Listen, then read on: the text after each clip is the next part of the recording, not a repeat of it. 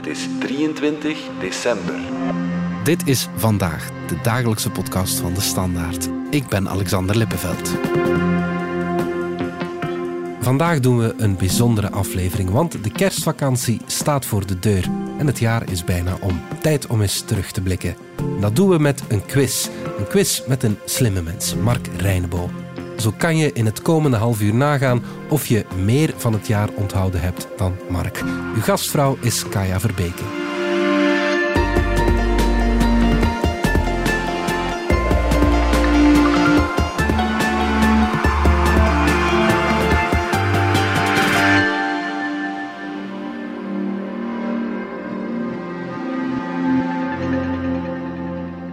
Dag Mark. Goeiedag. We hebben 15 vragen voor je. 15 vragen die ons een beetje door 2022 loodsen. Jij bent eigenlijk de enige die de quiz niet kan winnen. Maar je kan natuurlijk de lat zo hoog leggen dat niemand van onze luisteraars beter kan scoren. Vraag 1. Mark, we gaan dus met jou op wandel door 2022 en we moeten eerlijk zijn. We hebben al betere jaren gehad. De triestige afgang op het WK voetbal bijvoorbeeld, de optredens van Niels de Stadsbader in die voetbalprogramma's. Dan hebben we het nog niet eens over de energieprijzen, de Russische inval in Oekraïne, de onmacht van onze regering om ook maar iets te beslissen, de zoveelste coronagolf en het overlijden van de Britse queen. Heel veel miserie dus eigenlijk. En toch zijn er mensen die vinden dat journalisten te negatief zijn. Als opwarmertje lees ik je een citaat voor van een begenadigd politicus over onze krant. Oké. De Standaard, een veganistische woke-gazet. Elke dag vergaat de wereld. De vraag is simpel, Mark. Van wie is het citaat? Ik vrees dat ik dat weet. Of van wie het in ieder geval zou kunnen zijn. A is van Bart de Wever natuurlijk. B van... Waarom natuurlijk? Omdat hij misschien wel zo'n uitspraak zou durven doen. Oké. B van Conor Rousseau. C van concurrent Christian van Tillo. En D van Jean-Marie de Dekker. Jean-Marie de Dekker gebruikt wel eens uh, moeilijke woorden als hem die worden ingefluisterd. Uh, Conor Rousseau is misschien zelf een veganist, die zal er geen problemen mee hebben.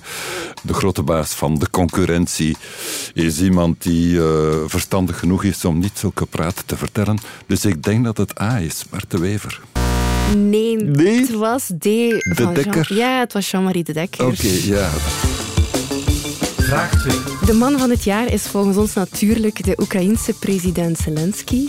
Maar op de tweede plaats komt ongetwijfeld Conor Rousseau, de voorzitter die de socialisten uit hun coma haalde. En daar deed hij werkelijk alles voor. Zelfs zingen in The Masked Singer. Wie ben jij? Hoe? Echt? We gaan de twee. Ah, oh my god.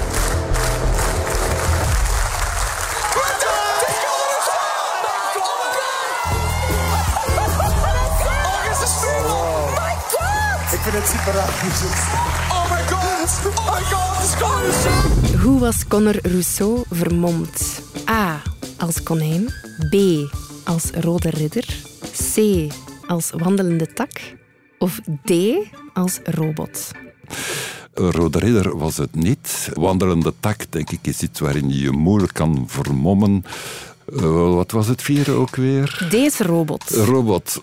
Ja, dat zou misschien wel kunnen, maar ik denk dat het een konijn was. Ah, dus. Klopt, helemaal goed. Oké, dus we hebben nu één vraag juist op twee. Ja. Dat is de tussenstand. Vraag 3. In maart organiseerden onze mediahuizen een show om geld in het laadje te brengen voor Oekraïne. Uiteraard mocht Niels de Stadsbader daarbij niet ontbreken. Ben jij een fan van hem, Mark?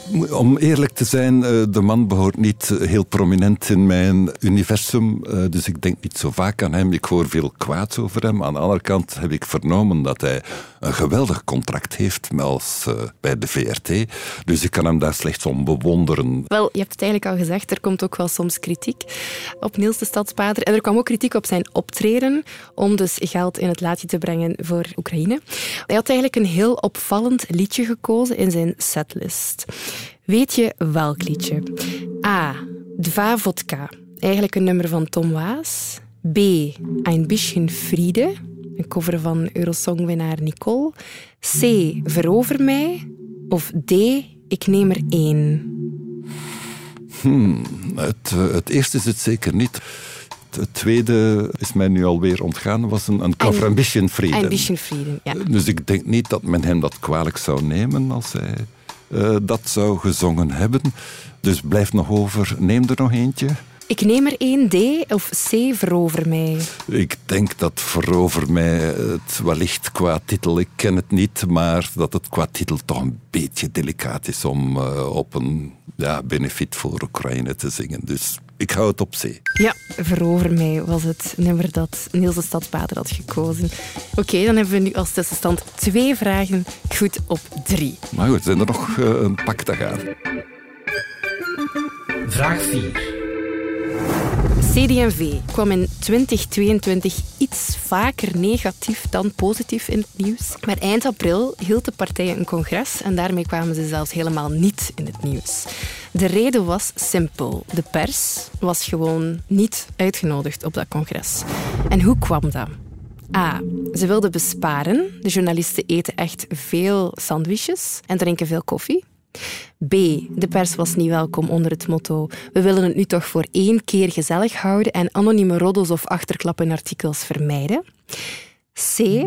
Het was een inhoudelijk congres en dat is gewoon te saai voor journalisten. Ze hadden vast voldoende aan de verklaring achteraf.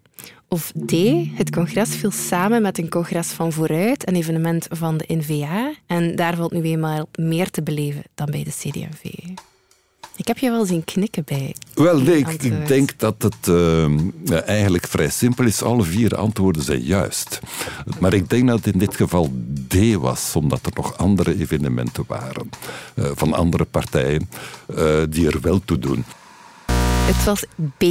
En we willen nu toch voor één keer het gezellig houden het gezellig en roddels houden. achteraf vermijden in de artikels. Vraag 5. We blijven bij de CD&V, want de partij verloor dit jaar niet enkel kiezers volgens de peilingen, maar ze verloren ook een voorzitter en een minister. Eerst stapte Joachim Koens op en een beetje later, in mei, nam deze man ontslag. Vandaag is dit mijn laatste dag als minister van Welzijn, Volksgezondheid, Gezin en Armoedebestrijding. De voorbije twee jaar heb ik daar met hart en ziel voor ingezet. Dat was Wouter Beke.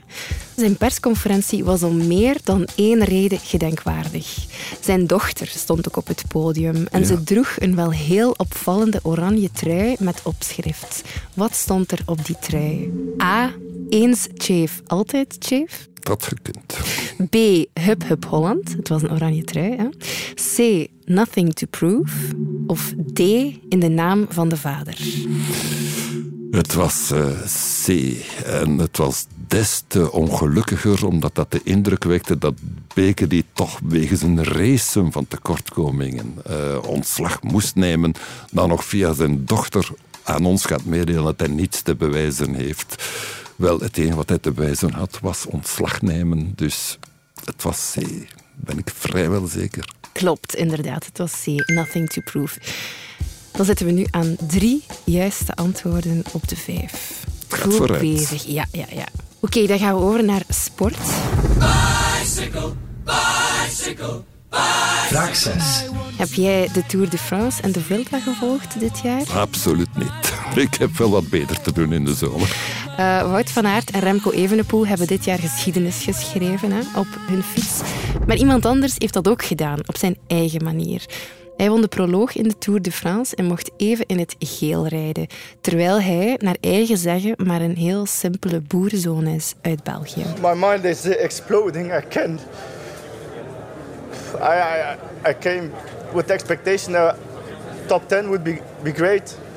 Now I beat all the best riders in the world and it's I'm just a farmer son from uh, Belgium eh, to do this. I never expected. Mooi hè, die emotie. Dat is uh, helemaal van aangedaan. Yes, very touching. De vraag. Voor wie was de eerste gele trui tijdens de Tour? A. Tish Benoot. B. Yves Lampaert. C. Jasper Stuyven? Of D, ja, dat is eigenlijk een beetje een strikvraag, want dit was Wout van Aert natuurlijk. Ik zie jou heel bedenkelijk Eh, ja, het zijn eh, vier renners, dat heb ik begrepen.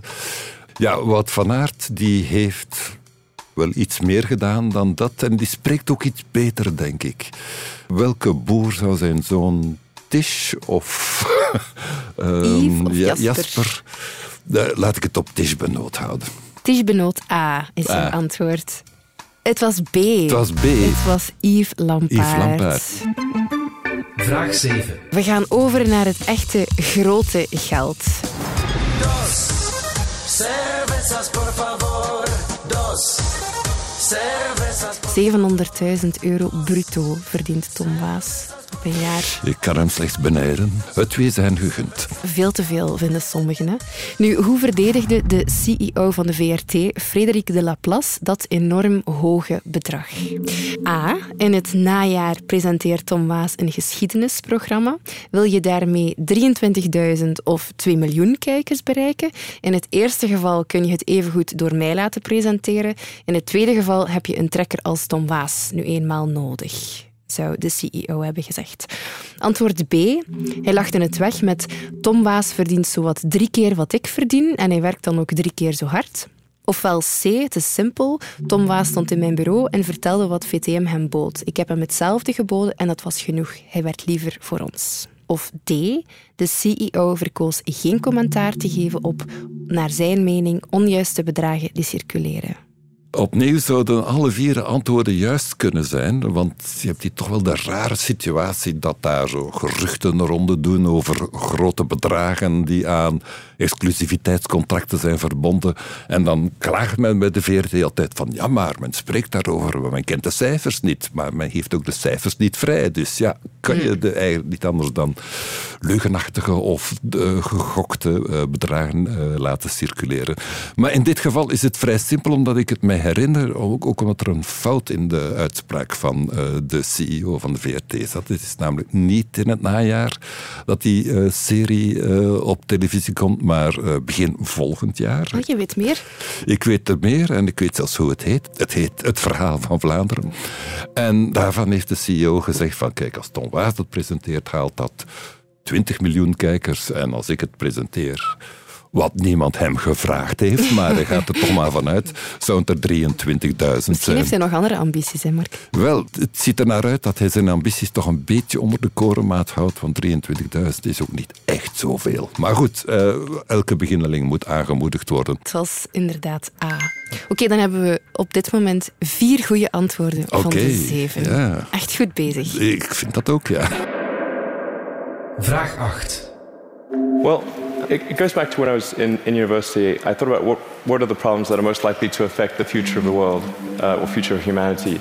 I think it's extremely important that we have sustainable transport and sustainable energy production. That sort of overall sustainable energy problem is, is the biggest problem that we have to solve this century. Independent of environmental concerns, uh, in fact, even if producing CO2 is good for the environment, given that it's, we're, we're going to run out of hydrocarbons, we need to find some sustainable means of, of operating. Een van de rijkste mensen ter wereld, Elon Musk, was in de zomer niet enkel bezig met het kopen van Twitter, hij had het ook nog over de echte problemen in onze samenleving. Tijdens een congres over energie werd hem gevraagd naar de grootste uitdagingen waar de wereld voor staat.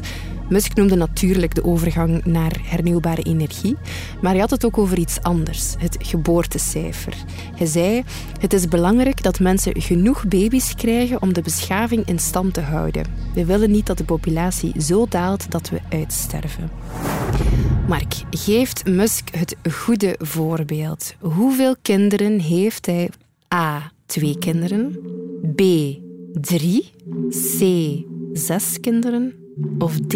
Elon Musk heeft tien kinderen. Eh, ik, ik dacht, voor zover ik het privéleven van Elon Musk kan overschouwen, dat hij geen kinderen had. Dat staat er al niet bij. Eh, dan zou ik voorstellen, het, het kleinste aantal, was dat niet twee? Twee kinderen. Twee kinderen, dat lijkt mij iets voor zo'n praatjesmaker als Elon Musk. Echt, die werkt op mijn zenuwen. Bovendien is dat ook niet juist dat het geboortecijfer zo kwalijk is. Dus ja, het meest onpassende antwoord dat hij eh, is, is hier dus waarschijnlijk twee kinderen. Wel, het was eigenlijk compleet het tegenovergestelde. Tien, kinderen. Heeft hij tien Elon Musk kinderen? heeft tien kinderen. Ai, arme tien kinderen. Dan heb jij nu vier op acht vragen juist beantwoord. 50% geslaagd. Klopt. We gaan er even tussenuit voor reclame. In de komende 30 seconden verrijken 54 beleggers hun portefeuille. Investeren er daarvan 47 ecologisch verantwoord, nemen 33 cryptomunten terug een duik, waarna 447 miljoen EU-inwoners opgelucht ademhalen, omdat de euro lijkt te stabiliseren. De financiële wereld beweegt razendsnel. In onze podcast Stand van Zaken staan hoofdeconoom Koen de Leus en Chief Strategy Officer Philip Gijsels stil bij de financiële trends, zodat u uw blik kan verruimen. BNP Paribas Fortis, de bank voor een wereld in verandering. Welkom Mark bij het tweede deel van de quiz. Ik sidder van de zenuwen. Vraag 9. We gaan terug naar politiek. Heeft u van mij al een dossier gezien dat technisch gecompliceerd was, dat niet is opgelost geraakt?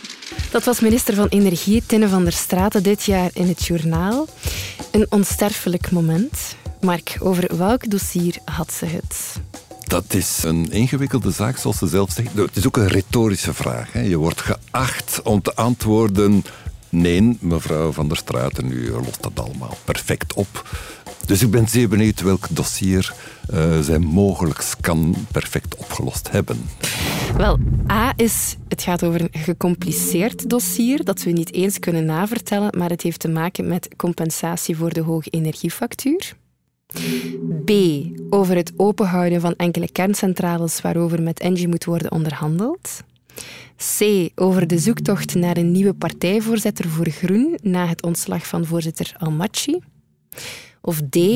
Ook weer te moeilijk om na te vertellen, maar het ging over milieu-inspanningen en het complexe dossier was eigenlijk een eufemisme voor haar relatie met Zoualdemir. Opnieuw, vele antwoorden zijn mogelijk, eh, behalve het derde, want dat heeft zichzelf eh, opgelost, dat voorzitterschap. De relatie met Zoualdemir is eh, altijd, laat ons zeggen, een beetje ingewikkeld en we moeten ons hier een beetje inhouden om hier commentaar over te geven, want voor je het weet zit je in de clichés, dus dat was het ook niet. Die kerncentrales, dat is al een gezeur dat uh, eindeloos doorloopt. Dus ik denk dat het dat eerste was over uh, die compensaties. Klopt, inderdaad. Het was A. Dan heb je nu vijf vragen juist beantwoord van de negen. Meer dan de helft. Meer dan de ik helft. verbaas mezelf. Vraag 10. Een van de mooiste momenten van het voorbije jaar was natuurlijk de opening van het KMSKA in Antwerpen. Het nieuwe prachtige museum voor schone kunsten. Ben jij er al geweest?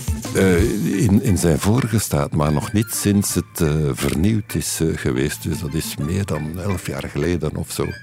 mijn plan is van daar volgend jaar kwestie van mij een beetje nuttig te maken en nuttig bezig te houden. Daar het zeker te bezoeken. Ja. ja. Welke belangrijke, opvallende mededeling had de museumdirectie na het drukke openingsweekend? A. Iedereen mag afkomen, maar doe een dikke jas aan, want de verwarmingskosten zijn hoog. B. Iedereen mag afkomen, maar wij gaan extra controleren op lijm en tomatensaus. C. Iedereen mag afkomen, maar draag alsjeblieft witte zolen. Of D. Iedereen mag afkomen, maar liefst niet allemaal tegelijkertijd. Je weet ja. het, hè? Ja, daar, daar waren allerlei controversies. En uh, dat over die, die verwarming klopt eigenlijk niet, omdat de lokale burgemeester van Antwerpen, oh, dat was toen het moment dat die uh, energieprijzen zo geweldig hoog waren, zijn bevolking had aangeraden, meneer De Wever, om, om naar het museum te komen dat daar altijd wordt gestookt. En dat ze dan meteen ook naar kunst kunnen kijken en daar ook een beetje warm zouden van worden. Maar, Mooi. dus dat was de burgemeester die die opmerking had gemaakt en niet de museumdirectie. Maar er was een, uh, een grote controverse over een geweldige witte vloer waar uh, meteen allerlei zwarte strepen op stonden van gewoon mensen die daar passeerden. Dus witte zolen dragen, daarvoor moet je dan sneakers dragen Ja. waarschijnlijk. Dus ik vermoed dat dat antwoord is C, dacht ik. Ja, klopt inderdaad. Heb jij witte zolen? Want als je op bezoek gaat volgend jaar... Ik uh, zou eens moeten kijken. Ja, mijn uh, vriendin verbiedt mij om sneakers te dragen. Ze vindt dat ik als een heer van standschoenen moet dragen. Maar eh, eh, ik, ik zou toch een speciaal uitrusting moeten kopen om naar eh, binnen te geraken. Museumsneakers. Ja. Museumsneakers. Dan heb je op dit moment 6 op 10. Vraag 11.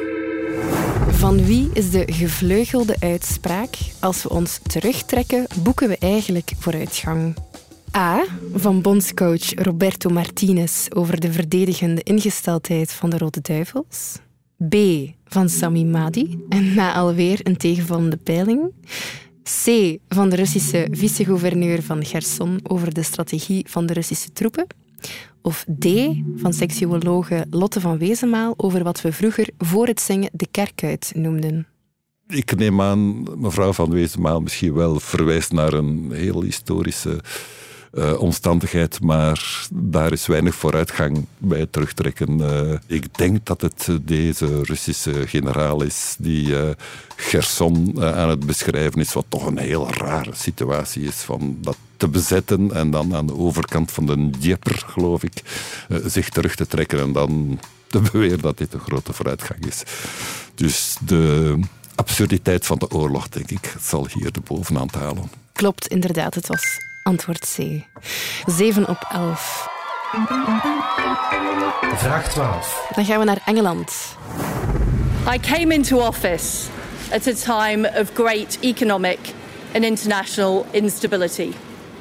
Families and businesses were worried about how to pay their bills. Putin's illegal war in Ukraine threatens the security of our whole continent. Liz Truss, herinner je je haar nog? Wel, het is een heel korte flits, maar ze is ons aller bestaan een flits. Even licht je op en je bent zo weer weg. En Liz Truss was zo iemand. Ja, zij was deze herfst kortstondig premier van het Verenigd Koninkrijk. Haar ontslag kwam erg snel, al na 50 dagen ongeveer. Velen verwachten eigenlijk al dat ze het niet lang zou uithouden. De Daily Star had zelfs een livestream beschikbaar gemaakt met een foto van premier Truss en een krop ijsbergsla. De vraag was, geïnspireerd door een serieus artikel in The Economist, wie gaat het het langst volhouden? En we weten allemaal dat de kropsla won. Liz Truss hield het zeven dagen uit. Let wel, zeven dagen na het begin van de weddenschap, want dus in totaal was ze wel ongeveer 50 dagen premier. Hoeveel dagen had Liz Truss langer premier moeten blijven om te kunnen winnen van de kropsla? De livestream begon op 14 oktober en stopte zeven dagen later op 20 oktober. Antwoord A. Eén dag. Het was eigenlijk echt heel nipt. Antwoord B. Drie dagen. Antwoord C. Een week. Of D. Tien dagen. Ik herinner me die weddingschap. En kwam een zekere toxische sfeer rond Listrus die uh, ook niet echt bevorderlijk was, denk ik, voor de gezondheid van die kropsla. Ik denk, ja, uh, laat ik het B nemen, drie dagen. Het is een gok. En wel, het is een juiste gok. Ja. Klopt, inderdaad. Het was B. De gemiddelde houdbaarheid van een krop sla is tien dagen. We lazen dat in de New York Times. Tien dagen min zeven is drie. De sla won dus met drie dagen. Ja, ja ik dacht dat het uh, zo erg was dat uh, één dag in dit geval te weinig was. Dat die kropsla werkelijk, zoals uh, Tish Benoot over de eindstreep komt zwaaien met, uh, met de armen. Uh, dat de Ede Kropsla ook zo gewonnen heeft gesteld dat hij ook met de fiets zou kunnen rijden. Je bent zelf ook bezig met een hele goede eindsprint. Ja, het ziet er naar uit. Hè? Ja, ja, het is al, een juist antwoord gegokt. Al acht vragen op twaalf goed. Acht op twaalf. Ja. Kijk eens aan. Dan begint het eigenlijk nu echt spannend te worden. spannend hè? te worden, hè? ja. Vraag 13. We moeten dringend nog eens een vraag stellen over Conor Rousseau. Hè? Wat is dat met die Conor Rousseau dat hij voortdurend opduikt? Maar goed. In november mocht hij nog in de Versus een DJ-set spelen. De partijvoorzitter riep toen iets naar de duizenden dansende mensen. De vraag is, wat heeft hij daar geroepen? A. Zet die plaat af. Dat was Bart de Wever in vorig leven. B. En het gaat vooruit. Het gaat vooruit. C. Whose pussy is wet. Ja. Of D. I'm back, bitches. Ja. Wel, die bitches denk ik is het niet omdat eh, hij zo eh, Frank van den Broeke had aangekondigd, namelijk met de boodschap He's back, bitches. En dat was dus Frank van den Broeke die Mhm. toen in het woordenboek heeft opgezocht wat dat Wat zou kunnen betekenen. Het gaat vooruit, lijkt mij iets te simpel, want ja, het ligt een beetje te veel voor, voor de hand dat hij het niet zou doen. Het eerste was... Zet die plaat af. Zet die plaat af, dat zou dan gewoon plagiaat geweest zijn van Bart de Wever, met wie hij iets te veel omgaat de laatste tijd. Maar goed, dat is zijn probleem. Dus ik vrees dat het dat eh, derde is. Inderdaad, C klopt. Je wist het op voorhand of was het ik, toch een eh, beetje ik een had daar een herinnering aan en ik moet ook wel toegeven dat ik van Conor Rousseau vaak het allerergste verwacht. Dus in die zin ehm, komt het aan alle criteria tegemoet. Dan heb je nu 9 vragen op 13 goed beantwoord. We zijn aan de voorlaatste vraag gekomen al. Vraag 14. Jammer genoeg kunnen we geen filmpjes tonen in deze podcast, want een van de politieke beelden van het jaar was ongetwijfeld het interview van terzakenjournalist Anne van Rentergem met Open VLD-voorzitter Egbert Lachaert. Meneer Lachaert. Meneer Lachaert. Waarom wilt u niet zeggen, meneer Lachaert? Nee. Waarom niet? Oh, we zullen straks nog wel een verklaring afleggen. Waarom loopt u weg, meneer Lachaert? Mark, van welke vraag liep Lachaert zo snel weg? Dat is de vraag. Ja. Antwoord A. Uw partij heeft niet zo sterk gescoord in een nieuwe peiling. Krijgt u uw partij nog op de rails? B. Is alles nog in orde met de liberale familie na alweer ruzie met MR-voorzitter Boucher? C. Heeft Alexander De Croo gelogen over de begroting na het ontslag van staatssecretaris De Blekere? Of D. Gaan de lichten blijven branden na de aanslepende onderhandelingen met Engie over het openhouden van enkele kerncentrales? Het laatste was zeker niet. De andere mogelijkheden zijn zeer plausibel en ik denk dat ze die vragen ook allemaal gesteld heeft. Ik vermoed dat het te maken had met ehm, de verhoudingen binnen de liberale partij. Klopt, het was inderdaad antwoord B. Dan heb je nu 10 op 14 vragen 10 op juist 14. beantwoord. De laatste vraag. Ja, ga ik de elf bereiken? Ja, Dat is nu mijn streven. Zo, nu op echt- het einde van het jaar vind ik... Ik maak nooit goede 15. voornemens, maar op het einde van het jaar is het misschien tijd voor een goed voornemen.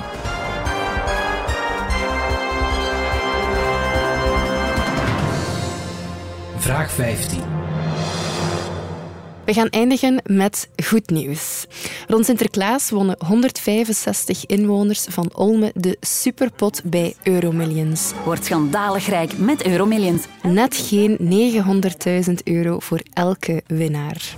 De reactie van de plaatselijke garagist willen we je niet onthouden, Mark. Toen hij wist dat er talloze rijke mensen in zijn dorp woonden, zei hij: We zouden beter 10 extra Mercedes'en in onze etalage zetten. Wij zijn dus eens gaan surfen op de website van Mercedes en we vonden dat de mensen in Olmen geluk hebben. Met 900.000 euro kunnen ze een Mercedes S-klasse Berlin kopen. Hoeveel van die Mercedes'en kan één lottowinnaar kopen? Ja, dit is een vraag die mij zeer bezighoudt. Antwoord A, 2. Antwoord B, 6. Antwoord C, 10. Of D, dat is een verraderlijke vraag, want het antwoord is geen. Je gaat moeten bijleggen. Eh, ja, mocht ik in het bezit zijn van een rijbewijs, dan zou ik daar toch een indicatie van hebben, maar zelfs dat is niet het geval. Maar ik vermoed dat zo'n auto kost toch wel tegen de 100.000 euro aan. Uh, laat ons zeggen een stuk of zes. Enfin.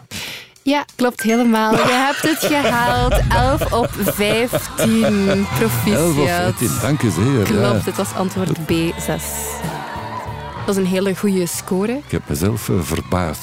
Jammer dat het over zo'n ongelukkig jaar moest zijn. Ja, we hopen dat 2023 beter wordt. Uh, laten we het hopen. En we zijn natuurlijk ook heel benieuwd hoe dat de luisteraars het hebben gedaan. Ja. Hebben ze het beter gedaan dan Mark Reinebo? Uh, velen zullen dat beter doen dan, dan ik in alle geval. Ik wil ze bij deze al feliciteren daarmee. Hartelijk dank om mee te doen, Mark. Met plezier. Blijf nog even hangen, want ik heb een bijzondere luistertip.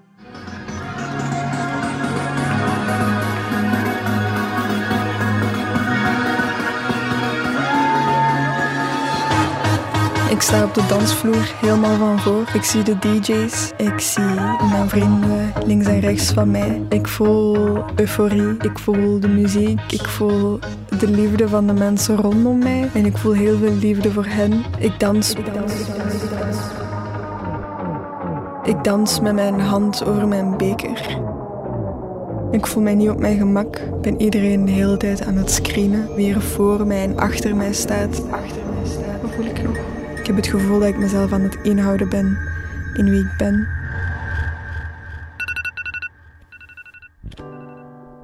Het is the day after. En ik wil even terugblikken op mijn ervaring van afgelopen nacht. In de volgende afleveringen van Klaar Wakker zoekt Cubra een antwoord op de vraag hoe kan het nachtleven veiliger zonder de losbandigheid te verliezen? Te beluisteren in de app DS Podcast of je favoriete podcastplatform. Surf voor meer info naar www.standaard.be-klaarwakker.